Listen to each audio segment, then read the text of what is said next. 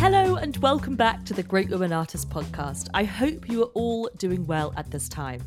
I'm so delighted to say that today we will be speaking with acclaimed author Ali Smith on the artists she discusses in her recent seasonal quartet, Pauline Boty in autumn, Barbara Hepworth in winter, Tacita Dean in spring, and Lorenza Mazzetti in summer. But before we start, I am so excited to reintroduce our sponsor for this series, the brilliant Alighieri Jewellery, a collection inspired by Dante Alighieri's Divine Comedy, with each piece corresponding to one of the poet's 100 poems. You can visit their wonderful work at www.alighieri.co.uk, and just for our listeners, they are offering a 10% discount across all products with the code TGWA at checkout.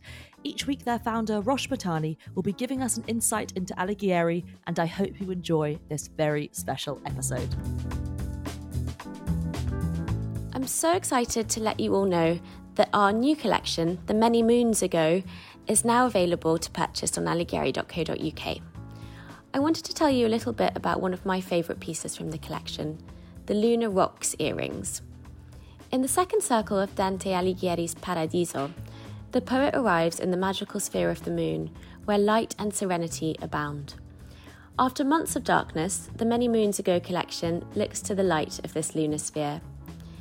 The rocky texture of these hoops are a depiction of the moon's surface, little craters immortalised in time. The terrain of the moon, whilst uneven and craggy, is an ode to the beauty of imperfection. The lunar rocks hoops are designed as an everyday reminder to embrace the difficult moments and the light that they often do bring.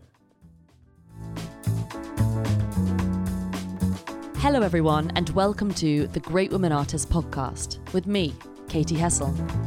Some of you might know me from The Great Women Artists, an Instagram account I set up in October 2015, which celebrates female artists on a daily basis, ranging from young graduates to old masters.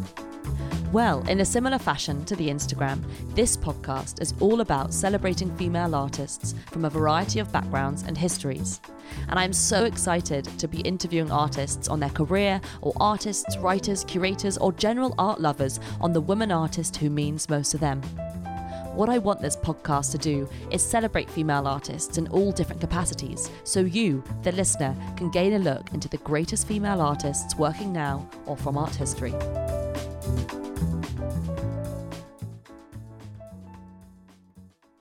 I'm so excited to say that my guest on the Great Women Artists Podcast is one of the greatest writers living today, Ali Smith. Dear me. Born in Inverness, Scotland, and now based in Cambridge, Ali Smith is acclaimed for her fictional work and non-fictional writing on some of my favourite artists. The author of Public Library and Other Stories, How to Be Both, Shire, Artful, There But For The First Person and Other Stories, Girl Meets Boy, The Accidental, The Whole Story and Other Stories, Hotel World, Other Stories and Other Stories, Like and Free Love.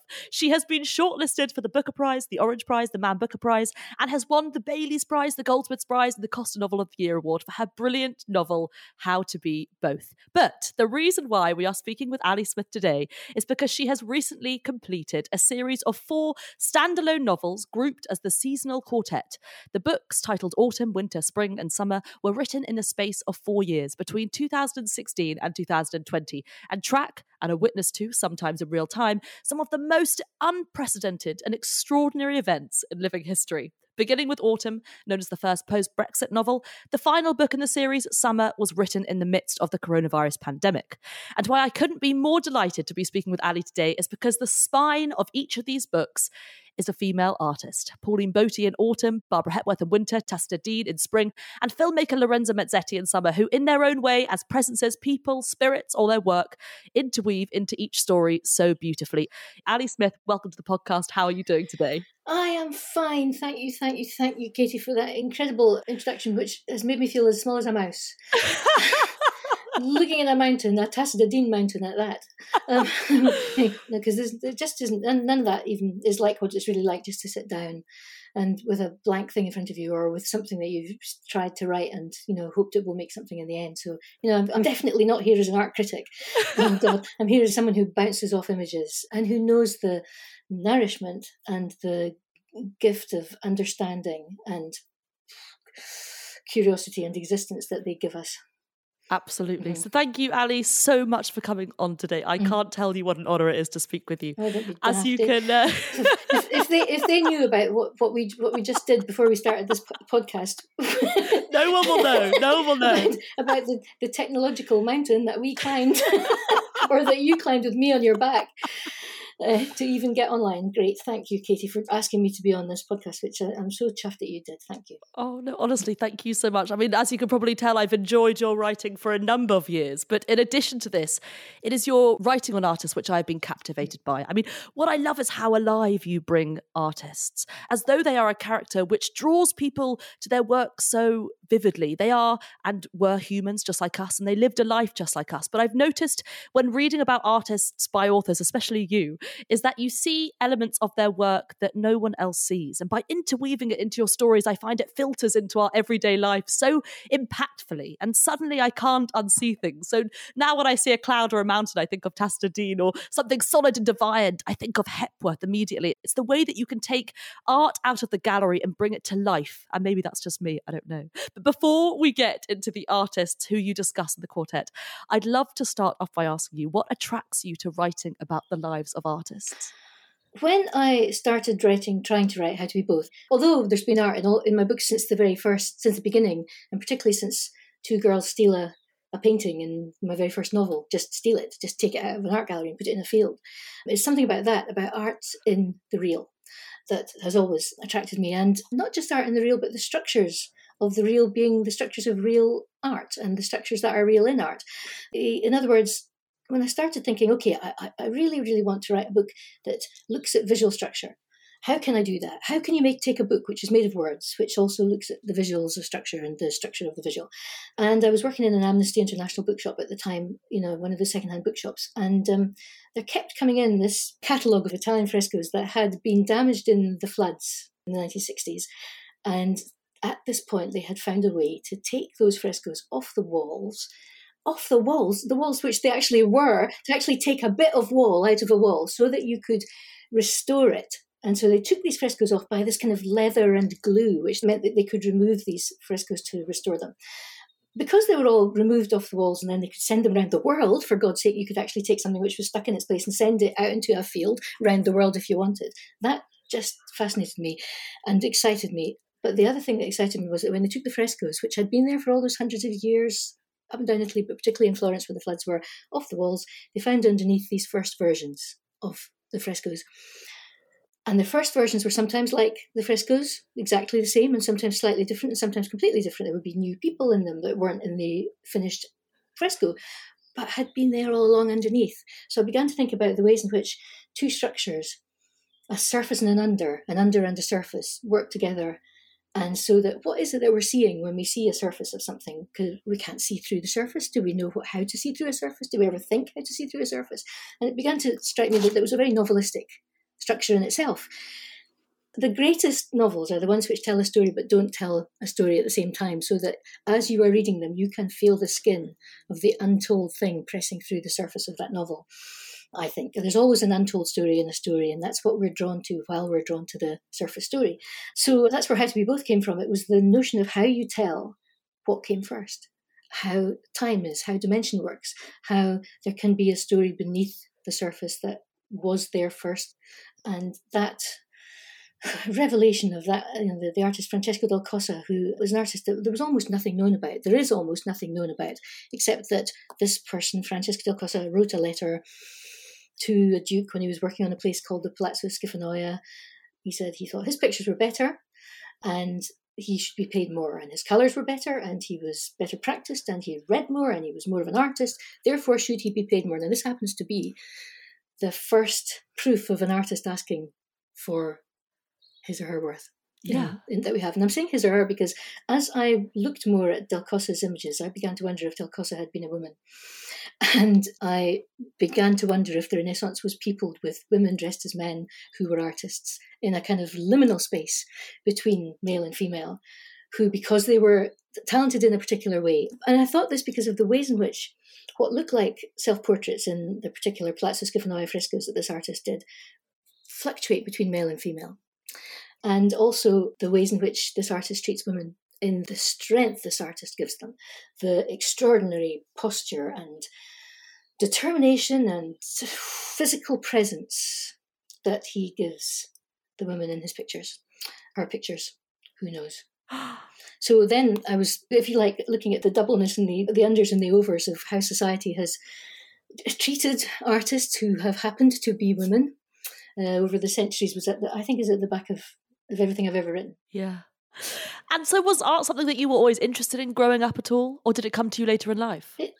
I don't think so. I had an early Roman Catholic upbringing, as all my siblings did, and what I remember first imagining as a vision of God was a picture we had on the wall, which was a Woolworths print of a bluebell wood.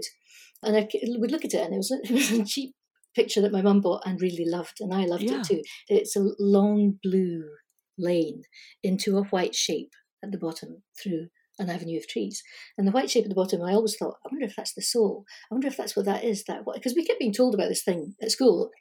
So those pictures that we had in the house when I was a kid, my mum and dad were very proud that they had a couple of real paintings rather than prints as well. I mean, they were busy working people, my mum and dad, but we had a picture of a road, and the road looked muddy like roads do, and we had a picture of Loch Ness with Urquhart Castle on the side of it, and Urquhart Castle, you could tell it was Urquhart Castle, except it wasn't Urquhart Castle. It was kind of like if Urquhart Castle had been made of ice and left out to melt. Therefore, there was a different Urquhart Castle possible, because you could see something else was possible in a picture, which was also real, right? There was a connection to reality, which was a different reality of a road, which had a mud colour, which made it, again, a liminal place where something else is possible. I think that's where I first came to it. And then, as I was coming into my teenage years, my first love was an artist. So when we bummed around together, we went to things and my whole life opened.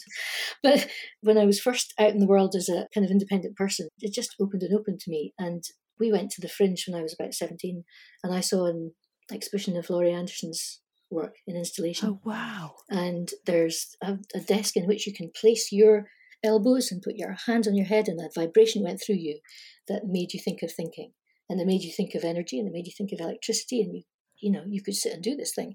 And there was a film on the wall which had, in those old films there would be a calendar, and the dates would flick round on the calendar and you would know it was the future. Okay, so in Laurie Anderson's version of that, the dates flick round and the camera pulls back and all the dates are on the floor. And I remember that as an immense moment of understanding. And then from then on, as I say, I'm nowhere near a real art critic. I really am just a bouncer off of images who knows how much they give me, really. Yeah, absolutely. But I mean, like I said earlier, these artists really are the spine of stories. I mean, how do artists and their work help you make sense of a story? Because they help you make sense, and they help you make senses, your senses, and they give you back at every level your senses alive again to yourself. I mean, wherever you stand in front of or are present with or read a piece of art or a piece, all the arts, or whenever you attend to anything that is a piece of art, you attend, number one. You're there. You're actually there, and you're attentive, and something in you has been wakened to it. Even if you're having an argument with it, even if you really dislike it, even if you're in the presence of something that has made you furious. My dad used to take me to, when we met up in his latter years, we would always go to the art galleries, wherever we were, because he liked to argue with me. So he would stand in front of something and go, what's that supposed to be? And I would get furious. So we have in it a dialogue immediately where we are present to it, and it is present to us, and there's something in the air which is wordless and at the same time asks articulation. So all those things happen as soon as you're present to art. All the thinking, all the renewing of our senses happens immediately. And it doesn't matter what kind of art it is, it doesn't matter what form it takes. I think my favourite forms are the ones that go between the forms. Yeah. There's no borders between the forms. Of course. I think that's such an interesting way of putting it, because now in your books, it's like they're a sort of presence, they're a spirit, they were something, and they were made by hands, I don't know, it's a total revelation what you just said, basically. Well, I love what you said about the spines, about those artists in these books being the spines of the books, because that's exactly what they are. They are physically something to do with the structure of the making of whatever it is that the story is, and they are absolutely in the bone structure of it. I mean, why would we imagine picking up a book anyway that it isn't anything, actually, that isn't organic. I mean, a book is particularly organic because it's based on the bindings of books. I wonder if you've heard me say this before. I have. Oh my goodness. The bindings of books are based on the skin of the animal that the binding was originally taken from, which is why it has a spine, because that's where the spine of the animal was in the bend where you could bind things and then bind them inside the skin, which would keep the paper or the whatever it was they were written on, things which had been made from trees and written on with ink from creatures and plants. You know, we could not get anything more organic really than a book. And then when I was researching Francesco del Cossa and read up about the makings of paints, the makings of colours, we know how organic they are. We know what comes from eggs and what comes from beetles and what comes from plants and which plants makes what colour, and, you know, the lives of the creatures which have gone into the makings of colours, which in fresco are still as fresh as they were when, you know, that egg was laid, really, practically. Yeah. Oh my gosh, I feel like I've just learned sort of so much in 5 minutes. But I mean, with this seasonal quartet, I mentioned in the introduction the artists who you reference. I mean, did you know that you were going to explore these particular artists before embarking on the novel? I did not even know that there'd be artists in the books. I mean, when I started with a book called Autumn, I thought it would just be Keats, John Keats, you know, because of the poem to Autumn, which is a poem that changed everything. That was one of the great lyric poems that shifted poetry, and Keats, coming from a class where poets weren't supposed to exist in, changed those things too, as he did in his short-lived Electric Life. So while I was thinking about that, and I was flicking one day just by chance through a copy of Freeze, I came on a tiny, tiny reproduction of Pauline Boty's Colour Her Gone. Yeah. Tiny, I mean, the size of my little finger, you know, and looking at it thinking, what on earth is that amazing picture? It's Marilyn, but it's not just Marilyn. It's called Colour Her Gone, not Colour Him Gone, which is the original line from the Candor and Ebb song, which is called My Colouring Book, which is what that line comes from. Who is Pauline Boty, 1962? Who is that? Oh, yeah. I had a vague memory that I knew there was an artist called Pauline Boty. I looked at more of these pictures, the picture of Marilyn had really caught my eye because it was part abstract, part figurative. As if figurative is meeting abstract. Yeah.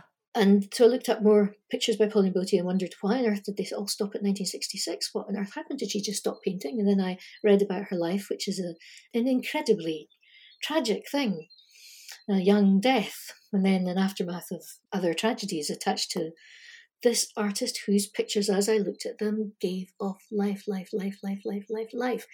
even in reproduction on a screen, you know? And when it's doing that on a screen, if you saw the real thing, my God, the difference. And that's true about Boty. When you see the real thing, it's fine seeing it in reproduction. When you see the real thing, it's like your eyes have been reopened and your brain has been recalibrated. So I looked at the story of Boty and I thought, but that's so like the thing I've been thinking about Keats, which is that there's this electric thing in life, which if you open a letter of Keats's, life comes off that letter in a way that you know Keats never died, right? And I thought it was the same with Boty, but I was beginning to think about writing Autumn, and I thought, well, this is so sad, the story of this woman. This was the beginning of 2016, and the books I had said to my publisher that I would write would all be written very fast, and it was a kind of a game, really, to write these books really fast. Yeah. And I thought, no, this is too sad a story, but this artist is extraordinary. I can't stop thinking about her, but no, I'm going to put it to one side. And I went back to the drawing board of a story I thought I was going to write. And then the Brexit vote started to happen round us. And this notion of lies being told in Parliament and lies being told to us all across the board was somehow not just in the air, but in our lives and in our pockets and right up against us, you know, in every screen we held in our hands. And then I chanced on another picture by Boty, which was of Christine Keeler, a picture which had disappeared when she had been commissioned to make a picture of Christine Keeler, which she made a couple of versions of, both which are really interesting when you hold them together, because one is one version of Keeler, another is another. And in all of them, she's making versions of Keeler that nobody has ever seen, even though they look familiar. It's extraordinary, Boty. She takes an image you think you know, like that famous Arne Jacobsen chair image of Christine Keeler sitting nude, leaning over the chair. When she paints that picture, she goes to a couple of frames away from that picture, so that what you see is different, and something in your brain, even though that picture had been seen a million times by all the millions of people, is not the same as the one that you think you've seen. So something again calibrates and asks a question as you look at an image you think you know when Boty paints it latterly. Anyway, that painting, of course, disappeared completely. But there I was thinking, my God, look at Boty making something of the contemporary, daring to do that thing in a way that just is stunning. Where's that picture now? God knows, but look at it, it is now when you look at it. Even in the reproductions, you know, next to which Boty's usually standing, leaning on, you know, with her elbows. So you see how big that painting is that she's made of Keeler, a painting of a woman, centre of the stage with up above her that border of the men's faces who had made the story of Keeler, which Boty has taken slightly shunted to the side so we know it's not the story that we were being told. So that happened. I was like, lies in Parliament, the Profumo scandal, lies in Parliament now. Okay, that sent me off to read Keeler, that sent me off to read more and think more about Boty, and then Boty was just in the voice of the book. And it was like the book, I can't describe it any other way, had been graced by her spirit. And if I thank God for anything in my life, it is that that thing happened, because her spirit, regardless of the stuff that happens to us in our lives, is never going to not be the astonishing shock of energy and sheer immortality of the art she made, even though it was so fragile and lost to us and then found to us again. All of it held in the energy that still comes off her work now, regardless of those years that have passed, regardless of what happened in a life or in a parliament or in a country or in whatever, those images give off life.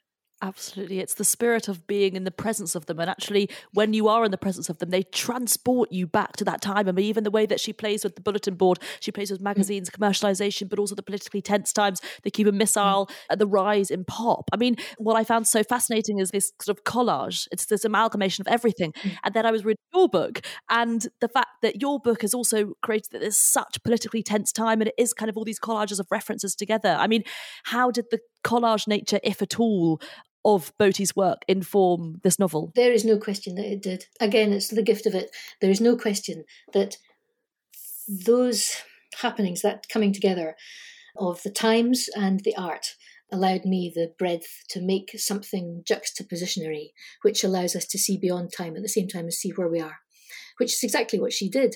Extraordinary, though, that what she did with collage was that she didn't actually make collage, she painted collage. That just blows my mind, yes, even you're now. You're completely right, yeah. I just realised. What she did was she looked at what collage form was, and then she made an art form of it.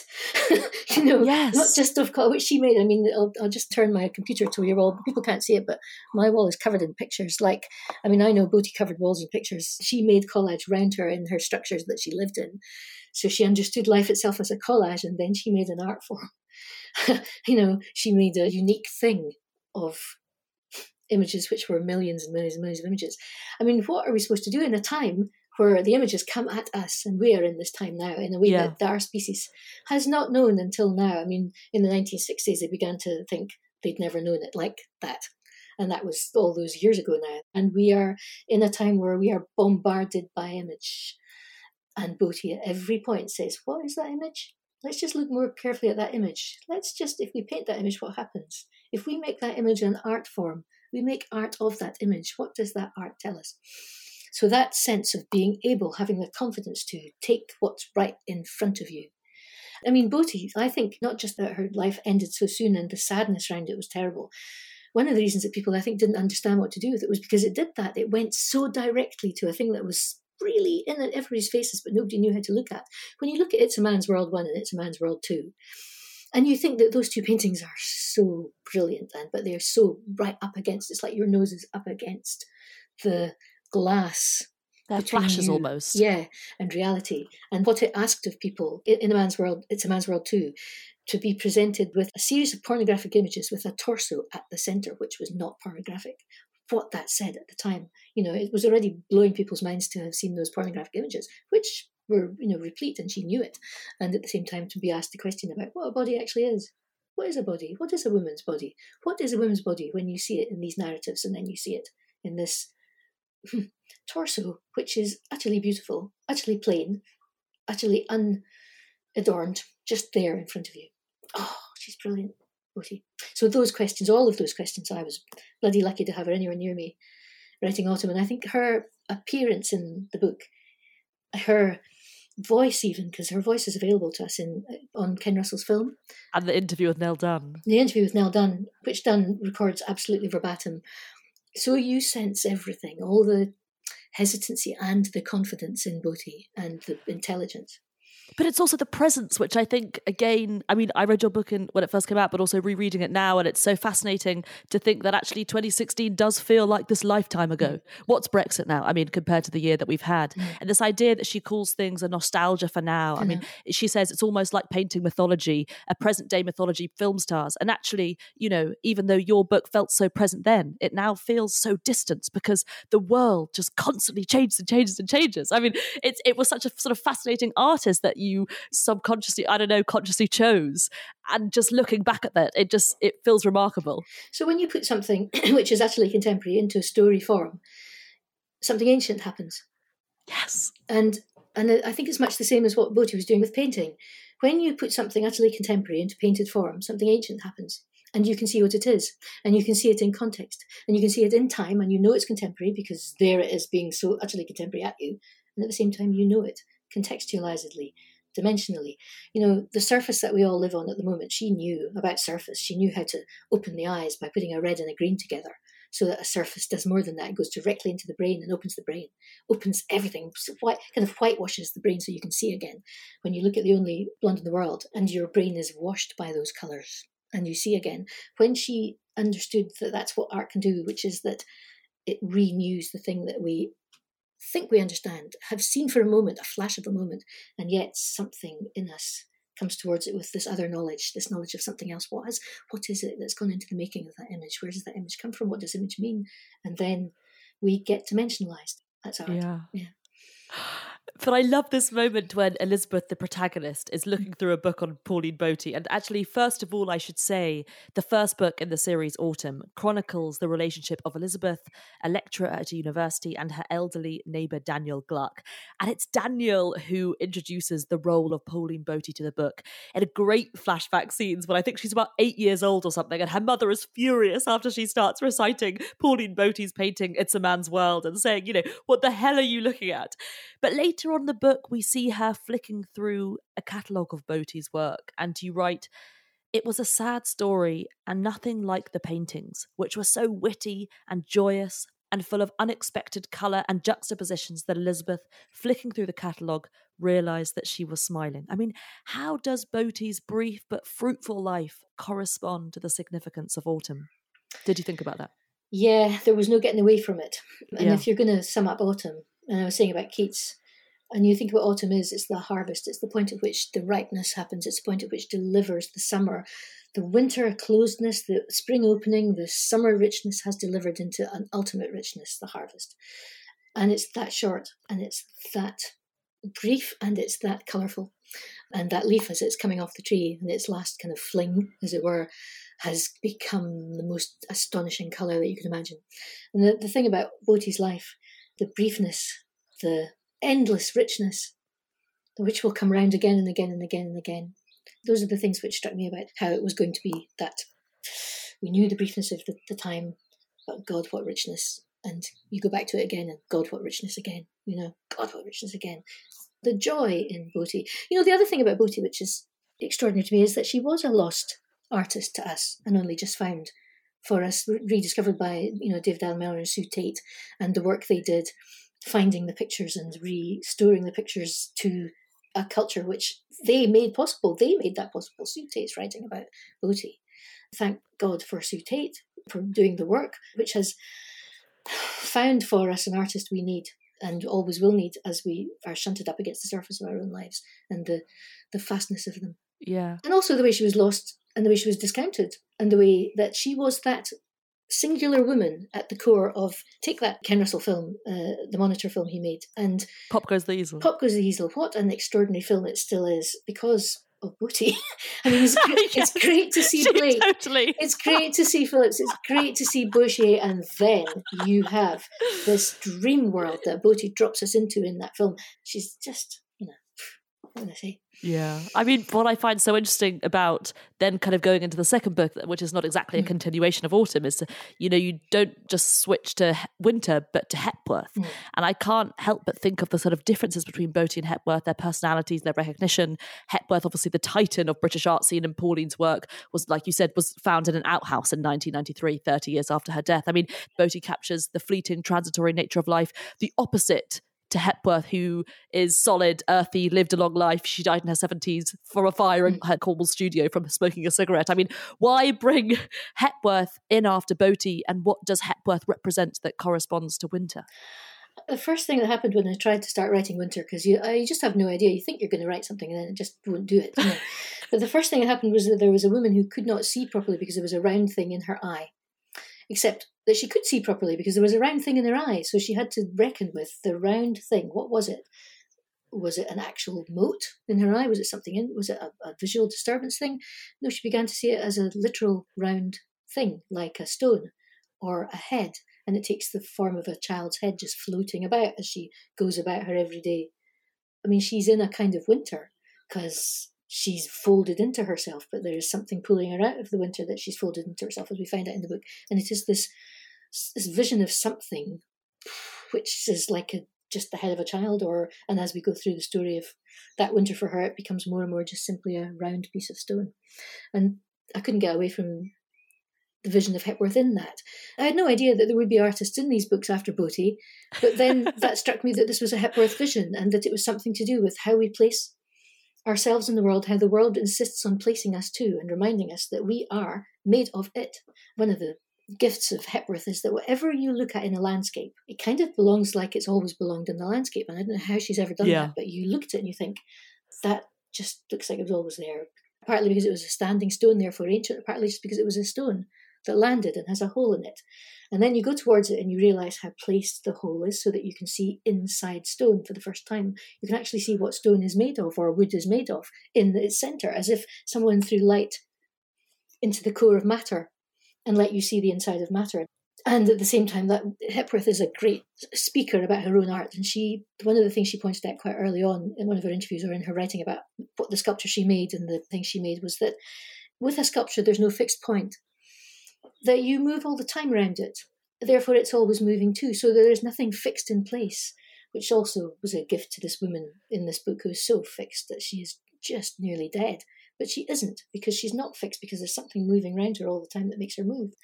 So there was Hepworth immediately in a book about a stripped-back landscape.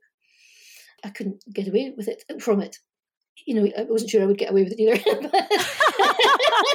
Because I never knew about it, well, you know, but I couldn't get away from it. It was a gift of landscape and a gift of, again, the modern and the ancient. And also, do you know, that thing you said about Hepworth being so known. I had, just before I wrote Winter, I'd been up to visit an exhibition at Hepworth Wakefield and met Eleanor Clayton, the curator there, and she had shown us a portrait of Hepworth, which had been painted in her girlhood by Ethel Walker, who, at the time of her painting, Ethel Walker was massively famous. And so you have this painting of a young woman, and someone had bought it on eBay because he liked looking for Ethel Walker pictures. He liked picking up paintings. Great taste. I know, great taste. He picked up a painting it said on the back, portrait of the young Miss Hepworth. And so he looked up Hepworth, didn't know who the young Miss Hepworth might be, couldn't recognise Barbara Hepworth from it, looked up to see, and wrote to the museum that he found online to see if it was anything to do with this painting of his. How could you not know Hepworth? Right? How could you not know? And that's the question that came up. If you don't know Hepworth, you don't know Boty, but there's all sorts of reasons for us having lost Boty off the landscape for a while and thank God getting her back. If you don't know Hepworth, what does that bode? You know, that story just held everything in context for me, that the artist who has understood the universe, the planetary shift that happened in that last century, you know, between the first, the second, and then afterwards world wars, and then afterwards the nuclear proliferation and the ways in which we moved out to colonise planets. And Hepworth knows the planetary as well as she knows a tiny pebble. I mean, she knows that those two are connected. She knows that the tininess of the curve on a pebble is connected to the curve on the moon, is connected to the curve of all the things we can't see unless we've got a telescope and we, you know, are working out how to see and how to understand our universe. She understands those connections. God, you know, if that knowledge goes, what on earth will we do, you know? But it's also the kind of humanness of her work as well. And actually, you know, first of all, also I was wondering, because obviously it's a very political book and you talk about the women on the Green Common. Mm. And actually I was then looking into maybe she was this kind of Hepworth reincarnated, because Hepworth was this incredibly political figure during her lifetime, which I had no idea until recently. Why don't we know that? Yeah. Why don't we? You know, how don't we? Yeah. It's mad. There's this fantastic quote from Barbara Hepworth that says, "I can't be unpolitically minded. I'm very involved, just as I was in the 30s during the Spanish War. I was involved in the industry in my own hometown. I was involved in the distress and the strikes. I wasn't marching, but I was involved through my work." Mm. But it's the way that, I guess what happened with me is I read Hepworth in a different context to what I would usually read her in. Mm. And it's the power of putting Hepworth out of the gallery and into daily life that suddenly you meet a whole new side of her. I know. What a great thing. The hearing of her voice, because Hepworth's voice is so clear. It rings out like clear air. And I mean, she had seen the First World War. She had seen the Second World War. She knew what culture meant in a way that had to be pulled out of war, you know, twice. And then she's left going, art, she says at one point, is a universal language. And she says, if we do not use this universal language, then what are we doing? She says, the only language which nations can speak together and they don't quarrel, art. Oh, yes, of course. And yet in times of stress and war, the tiny grant which the state provides to maintain the visual arts is the first to go, she said. Do you know what I mean? Because she understood that if politics doesn't want us to think, then it will, first of all, take all the backing away from art, because the ways in which we're able to think, the ways in which we're able to open, the ways in which we're able to be dimensional beings in the world is via our understanding of that universal language, that thing which transcends borders, art. But it's also the human scale that, although these are sort of grand ideas, they're grand themes, it's all done within our periphery and also gives us that whole, gives us that organicness and mistakes almost to kind of work through. I mean, the other thing about Hepworth is that something about piercing through things and allowing us to see differently and allowing us to imagine ourselves as full of holes. In other words, a different kind of breathing. And then the way she used strings across those holes to suggest that even our muscle systems and our gut systems inside us kind of call to these moments where a void has been stringed. You know, the connecting force in what Hepworth understood in something which was abstract but not abstract, something which was symbolic but actual every time, something which was right there in front of us. You could knock on it. It was that solid. And yet it was a symbol of everything around us and how we live and who we are. The way in which she goes right to the gut and right the way out in that, those connective strings to the universe, to the planet, to the ways that thoughts work like music. You look at Hepworth and you are re-dimensionalised. It's so interesting that you included her in this book, because also, have you visited the Hepworth Sculpture Garden? Do you mean the garden in her studio? St. Ives. Oh, yeah. No, I've been to St. Ives. That garden is just... You could not choose a more perfect place to re-find yourself. What's so interesting is that Hepworth, more than any other artist, because of this garden, I have seen her in every single season. And what's incredible about her work is that in every single season, it is completely different. So, you know, in the sort of blistering heat of August, you get that really sort of dry surface and long shadows, and then, you know, with the freezing rain in February, and some of the sculptures actually have pools of water, and then you have reflections, and then they're actually a completely different dimension because they've got water filled in them. Or then, you know, you see them in the snow, and it's a whole other dimension. And I thought that she, more than any other artist, reminded me of seasons and made us actually think about what art means in seasons. Brilliant. As I sat in the garden, a man came out and filled the little hollow in one of the pieces with water. You know, made sure that it was topped up. That's right. That's it exactly, which is that they've been left there exactly to remind us of the connections we make beyond ourselves at the same time. Because if you sit at one angle in that garden, you can see right the way through St. Ives to one of the furthest sculptures on one of the furthest points in the town. So there's no getting away from the town, and there's no getting away from art, and there's no getting away from the town and how art and the town are together. And the act of being a community is kind of held, cupped in the hands of Hepworth. And at the same time, yes. It's like the community has cupped her and allowed her art to live.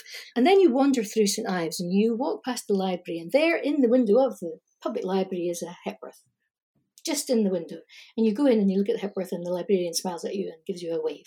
You know? And you walk past the building where it is, and then you walk up the road and you walk past the town hall, and there's a kind of birdshot Hepworth outside it, which has weathered and has just and is just there, exactly the same as everything else on the street is there. So that the living in and with art that's in that studio, that beautiful studio in St. Ives and that beautiful garden, the ways in which the garden and the art are the same, the ways in which the rain and the man topping up the rain is the same, the ways in which if you live artfully, a community thing happens which widens and connects. And if you live communally, an art thing happens which widens and connects. It's like she electrifies, she sends energy through everything civic and everything aesthetic at the same time, which reminds you can live artfully. In fact, you must. But I mean, that idea of nature as well and her work being at one with nature and you're not really, sure what is and what is not nature, I thought was also especially present in Spring. I mean, when you focus on Tacita Dean and in a similar way to Winter, her presence is also less about her life, but perhaps more about her work. And I should also add, there's something I wanted to say, but maybe this is bit off piece, but actually what I was saying in the introduction about how I sort of don't unsee things, and once I know that the story has Hepworth as a spine, I start seeing it in every single corner. But that might be maybe my sort of subconscious thing where, even when you talk about like the holes in the roof or something, It just all so connected. Well, why would a hole in a roof not be the same as a hole in a Hepworth? I mean, that's kind of what Hepworth does. She makes you re-see the holes. She makes you re-see the spaces. She makes you re-see that's what art is really. It's a hole in a structure. It's so that you see a structure, you can see through a structure, you understand the structure, and you think, does that need mending, or actually, is it really nice to see light? So it's all those questions happen with Hepworth. She allows us to understand what matters by letting us see matter. Yes, yes. And yes, it is in everything. And everything in her landscapes and in her stones and her woods reminds us of the matter that we are and why we matter and what matters most. Yeah. But I want to get into Tacita Dean in Spring because, like I said earlier, it's less about her life and more about her work, whereas Pauline Boty almost becomes a character in Autumn. The same as with Hepworth, where her work almost becomes something to view something through and making us look and feel matter. And so in Spring with Tacita Dean, some of the book is especially about this work called The Montafon Letter from 2017, which was first exhibited at the Royal Academy. And for those who haven't seen it, it is this incredibly overwhelming and vast 7-metre wide drawing named after the Montafon Valley in Austria, set on 9 blackboards joined together.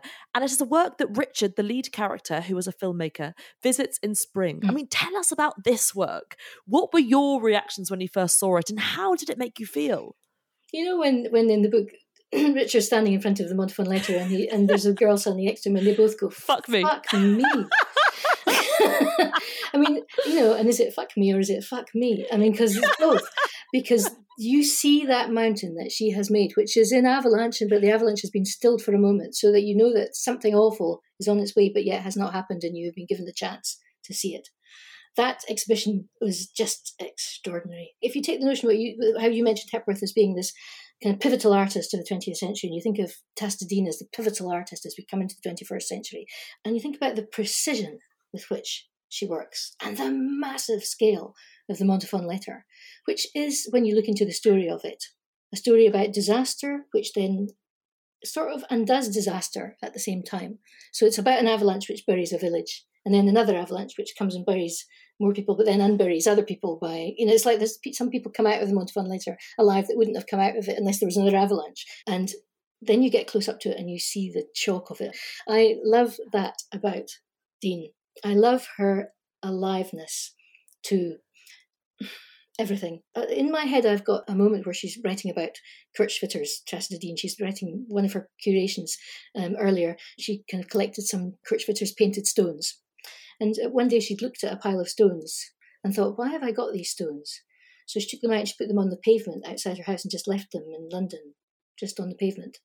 And then the stones took on a really different context. They just sat there and it was like they exuded a new meaning. And that I love in Dean, which is that she is completely curious, a curious open mind at every level. What's this for? What's this doing? Why is it here? What does it linking in me, which feels both, kind of pointless and yet really meaningful. It's been in her film work from the start, and it's in her film work right now because she wants to do something that's got chance built into it, that's got blindness built into it. And Dean asks something so simple and something so profound about how we make meaning, both at the same time. What does a pile of stones mean when it's just sitting on a pavement? What does it mean if it's sitting in a bowl in a house? What does it mean to pick up a stone? What does it mean to see stilled for a moment an avalanche, and you can stand in front of it and watch at the moment before it has fallen? Oh, she's brilliant. I mean, she's a polymath, Dean. She just, whatever she touches goes, again, dimensionally through time forward and back in a way which is revealing about our own traditions. I mean, she, as we came through those years in which the UK and Britain is redefining itself, she began to do those cloud pictures, one of which is at the back of Spring. Her father had died and she had a Shakespeare concordance of his from his study. So she looked up every incidence of a cloud turning up in Shakespeare and did one of those cloud pictures for each of the verbal instances of a cloud. And My English Breath in Foreign Clouds is what the sequence of clouds is called. So what you see is structure that will fade, that is changing all the time. You are persuaded that things change all the time, that anything that seems to have a structure is going to dissipate. And yet there it is in front of you for a moment, just held like that avalanche was. And again, you get the sense of total liberation from these pictures. And yet something deep in Englishness itself and deep in English itself, because of the ways in which she's using Shakespeare, these little snippets of Shakespeare written beside these cloud moments. And you know the fragility of the pictures when you see them, and you can smell the slate and also the chalk that she's made them from, that there's a physical presence to these pictures. And yet you also know, if you followed Dean's work, that as a child, a young person, she wanted to try and catch clouds. One of her ambitions was to try and have a cloud, collect a cloud, So she went up in the air to do that, found you couldn't do that. So instead she collected air. and then she looked into the notions of what pure air was, what happens to make air not. So that everything about breathing takes place in the jeu d'esprit of Dean in a balloon, collecting air in a bag and bringing it down again. And the bag full of air there held in a room afterwards makes you think, what is it? Why? How do we breathe? What is it we're breathing? We can't even see it. We're looking at a bag that seems to have nothing in it, but has something in it. That's it, exactly. She knows the nothing and the something of us. I mean, it was just so interesting to think about this book and this work as well at a time like this, because also there was such notions of reflection as well, and this idea of overpowering, engulfing, mesmeric, celestial, spring-like, clean sort of beginnings, rebirth, regeneration, and where everything is falling down, a bit like the world sort of falling down in front of us at the moment. It's also just kind of still. But then there's also this idea of regeneration and fresh air as well. That's it, exactly. Dean revivifies always. And like I say, dimensionalizes, because something in her reminds you of time and reminds you of context and makes you think about, I don't know how she does it. She plugs into where we have always made meaning, regardless of what time we're living in. She understands how to get to that germ of understanding. And something about her sparks into that, matches it with the contemporary, so that we can see ourselves over time and what we're doing and our curiosity and the ways in which we make meaning or we use our intelligences in a really energetic, live, sparked alive way. And I mean, it's interesting, the idea, first of all, Richard, the character who's going to see this, is also a filmmaker, and Dean is also a filmmaker, and her works as well have this very filmic quality. But then I want to get on to the most incredible, in my actually discovery from your book, Lorenza Mazzetti, who features in Summer with just the most phenomenal story. I mean, I didn't know her work before, and I didn't know her story before. And if I'm completely honest, I was most taken aback by her. And I've only been able to access one film, which is together on the BFI website. So if anyone's listening, that's for free that you can go watch. But tell us about Lorenza Mazzetti. What is her story? So she is the spine of Summer, which is the most recent book. Lorenza Mazzetti. Did you ever meet her? No. Oh no! It breaks my heart that I didn't. I have to say, and I honestly didn't know much about Mazzetti myself until the summer I finished Spring. And a friend of mine called Paul Bailey said, you've got to read this book. It's called London Diaries by Lorenza Mazzetti. And I got a copy and I read it. And it's about this extraordinary filmmaker, and it's supposed to be an autobiography, but it's this work of what is surrealism? The life of this woman, she writes like nobody dares to write. It's like it all kind of comes sensorially out of her onto a page, so that the past and the present and the future are all held together, and yet here's the life, and the life is...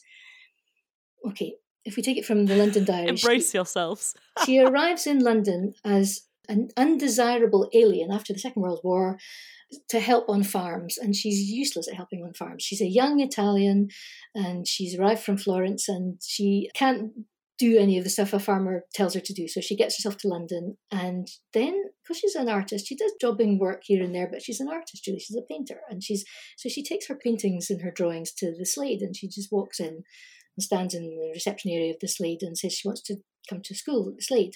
And they explain to her, you can't just come to school. At the Slade. Yeah, you can't just come to school here. You've got to, have exams and show us work and done the thing and, have all these qualifications. And she says, no, I want to come here. And she won't go away.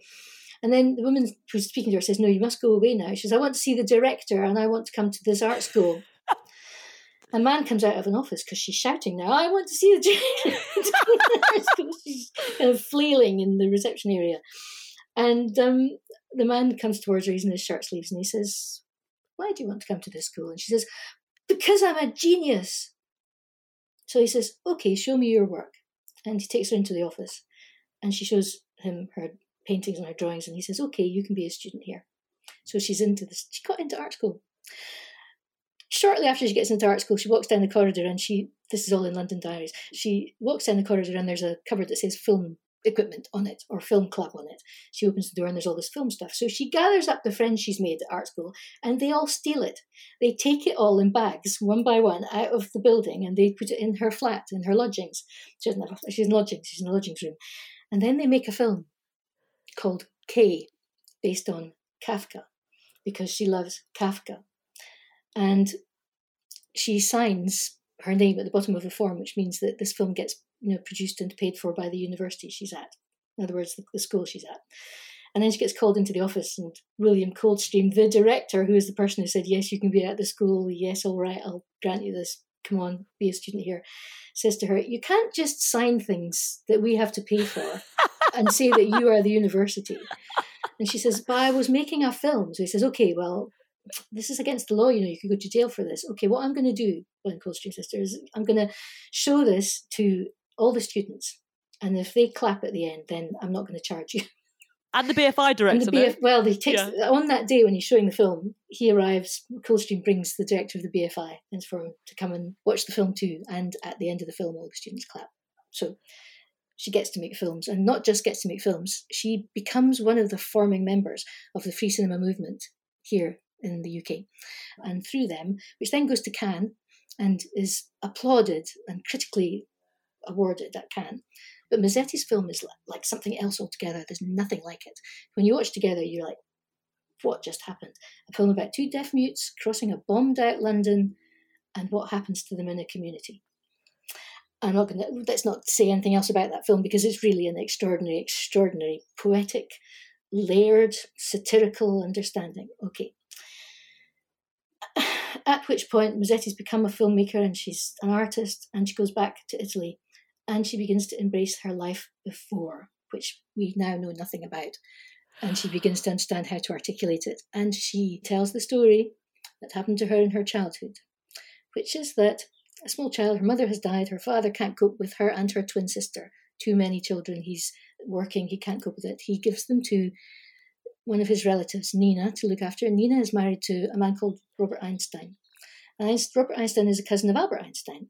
So these girls, these small twins, kind of lost in the world, end up in Tuscany in the most beautiful setting, being brought up in a lovely house by lovely people. And it's the 30s. And the war starts to happen. And Robert Einstein is Jewish. And the war goes, as you imagine it does, and Italy and Germany are at war towards the end of the war themselves. Tuscany is flooded with Nazis, and they turn up at the door one day looking for Robert Einstein, because he's an Einstein. And he's run into the woods. He knew he'd be after them. So instead, they kill his wife and his two daughters. They do not kill the Mazzetti sisters, because they are not called Einstein. They are in their teens, these girls. They're kids, really. The cousins are slightly older, not much older, and the mother. And then Lorenza Mazzetti and her sister come into the house and see the bodies of their family. And she is, from this point on, as you would be, haunted by what has happened to her in a real and visceral and actual and familial way in the war. Robert Einstein comes back to the house, sees the death of his family, and shortly after he commits suicide too. So these young women now, these girls, are sort of left in the world. They're taken on by a kind of godfather figure who then runs away with all their money and leaves them destitute. And that's when Lorenza Mazzetti crosses the world and comes as this person whose passport is stamped with undesirable alien as she arrives in England to help on farms. And then she becomes the filmmaker and the artist that she's always been, an artist, but the filmmaker that she was. And for the rest of her life, which ended in January this year, dear God, in her 90s, Lorenza Mazzetti.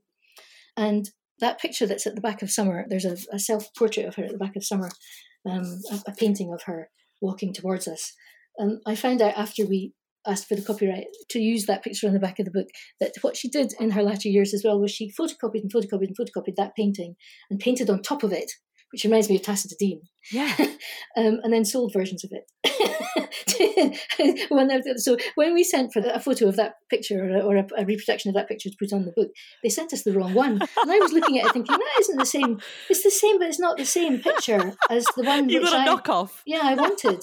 But we got an original work, as it were, a different original work. She re-originalised her own work, which is what she does in her writing. And yet, all through this writing, and all through her films, and all through anything I've ever seen of hers, there is this sense that she knew of innocence facing hell, utter destruction, and yet staying intact. I don't know how she does it, but she does it in her films. So the way in which Mazzetti questions everything, makes you not blind, makes you have to take on board something. Because how can you live with the knowledge? So you've got the young Mazzetti, the teenage Mazzetti, wandering about down roads in Rome and Florence, and everybody just wandering, having their evening walk, and yet she has seen murder, and she is accompanied by ghosts, and they are real. How do you live truly, honestly, with this knowledge, and people not have that knowledge, and people ignore that knowledge like it's not the truth? Wait a minute. I couldn't live in calmness and boredom anymore. My hand has touched blood and tragedy, and I know that while boredom was dozing, reality was preparing the apocalypse, she writes. Well, thank you for introducing us to her work, because it's just profound, and her story. It's funny because, I mean, in all of these books there's been a question of, I didn't expect Boty to be there. I didn't expect Hepworth to be there. There's a question of, okay, so this seems to be a foothold on structure in these books. I'll go with it. There is clearly, obviously, always supposed to be a Shakespeare involved in one of these books, and an artist who's a woman in these books as the spine, at the structural core of the books. And with Summer, I was like, is it Frink? Because there's this real militarism in her work. You know, you think of those, and there's real savagery, and yet it looks ancient like Pompeii, and you get the whole sense of the whole century. And when she comes into her late work, Frink then takes those round-headed men and she turns it into a non-gendered person with leaves coming out of it like a green person. And you are like, how did she pull that off? How did she make that work? There's something, I thought, is it Frink that's going to be at the back of this? Is it Mona Hatoum? Because of the century we've lived and the way that Hatoum knows how to give us determination and a kind of chutzpah and a knowledge at the same time of the savage and the depersonalised. She knows how to remind us of the human in the utterly depersonalised, in a way which both rends us open and at the same time lets us know how we're being treated, how people are being treated right now in the world. And yet there was no getting away from Mazzetti. The image that kept coming back as I went towards Summer was an image from Kay, of a man holding two suitcases, dancing along the ledge, running fast in a kind of dance along the ledge of a building, which is so high up that you cannot believe that he is doing it. And he's really still on that edge, which is tiny, narrow ledge, two heavy suitcases, moving at such a pace and it's with such grace that you cannot believe he's able to do it. She saw that, she knew because of what life had dealt her, what Kafka meant. She knew what metamorphosis meant. She knew that metamorphosis in itself was a reminder to be alive to the changes, to the ways that things do change, to the ways in which we can be changed and we are changed by what affects us. She understood it. She understood it structurally. She understood it organically. What a great image of the century and of our time right now. That man on the edge, carrying cases. Will he fall? He is full of grace. And do you think that there is one thing that unites all these artists? And reflection, I guess it's probably been nearly a year since you finished writing. You know, when I think of Boty and I think of Mazzetti and I think of when we look at Pop Goes the Easel and when we look at the free cinema programme, which Mazzetti was part of, I know that they are making other art. I know that they are making something with structures which confused and alarmed people when they saw them because they were so, alive, unsaid, as yet unarticulated. Now I think about Hepworth and there's something... which means that every work I've seen by Hepworth doesn't need a title.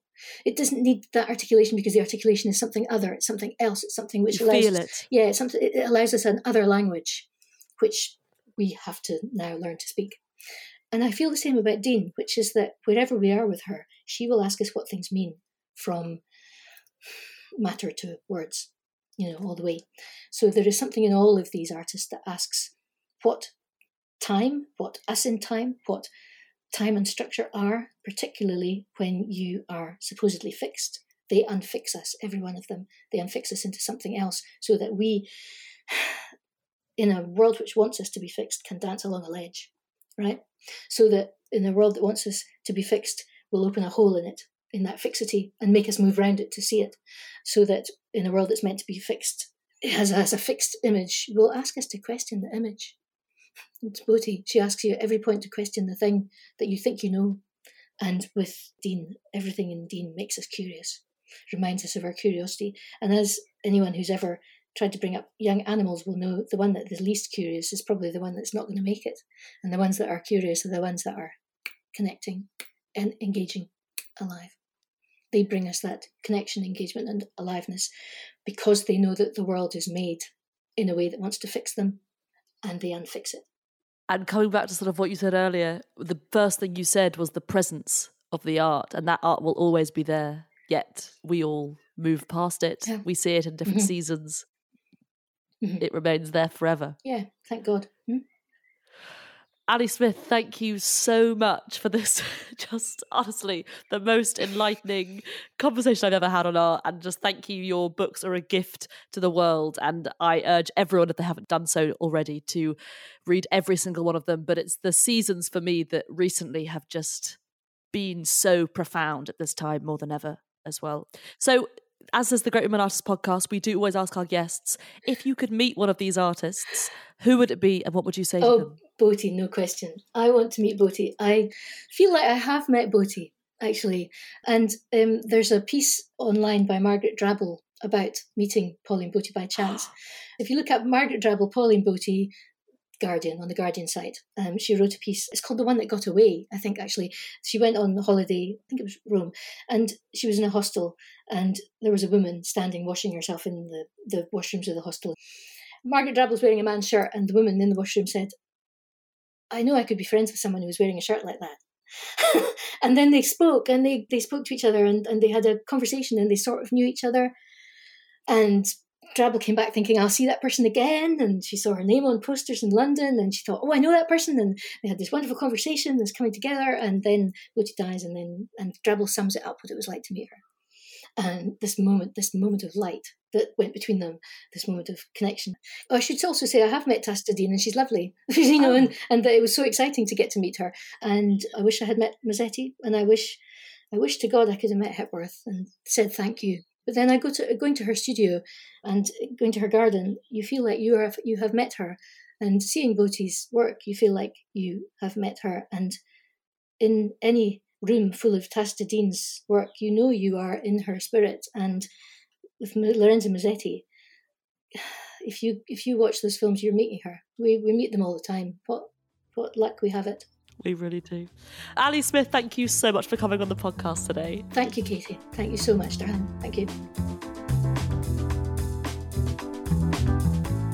Thank you all so much for listening to the 64th episode and the final episode for Series 5 of the Great Women Artists podcast with the brilliant Ali Smith on Boty, Hepworth, Dean and Mazzetti. I am just in awe at Ali's take on all these artists, which so beautifully interweaves into her important seasonal quartet, Autumn, Winter, Spring and Summer, which, if you haven't already read them, I highly recommend.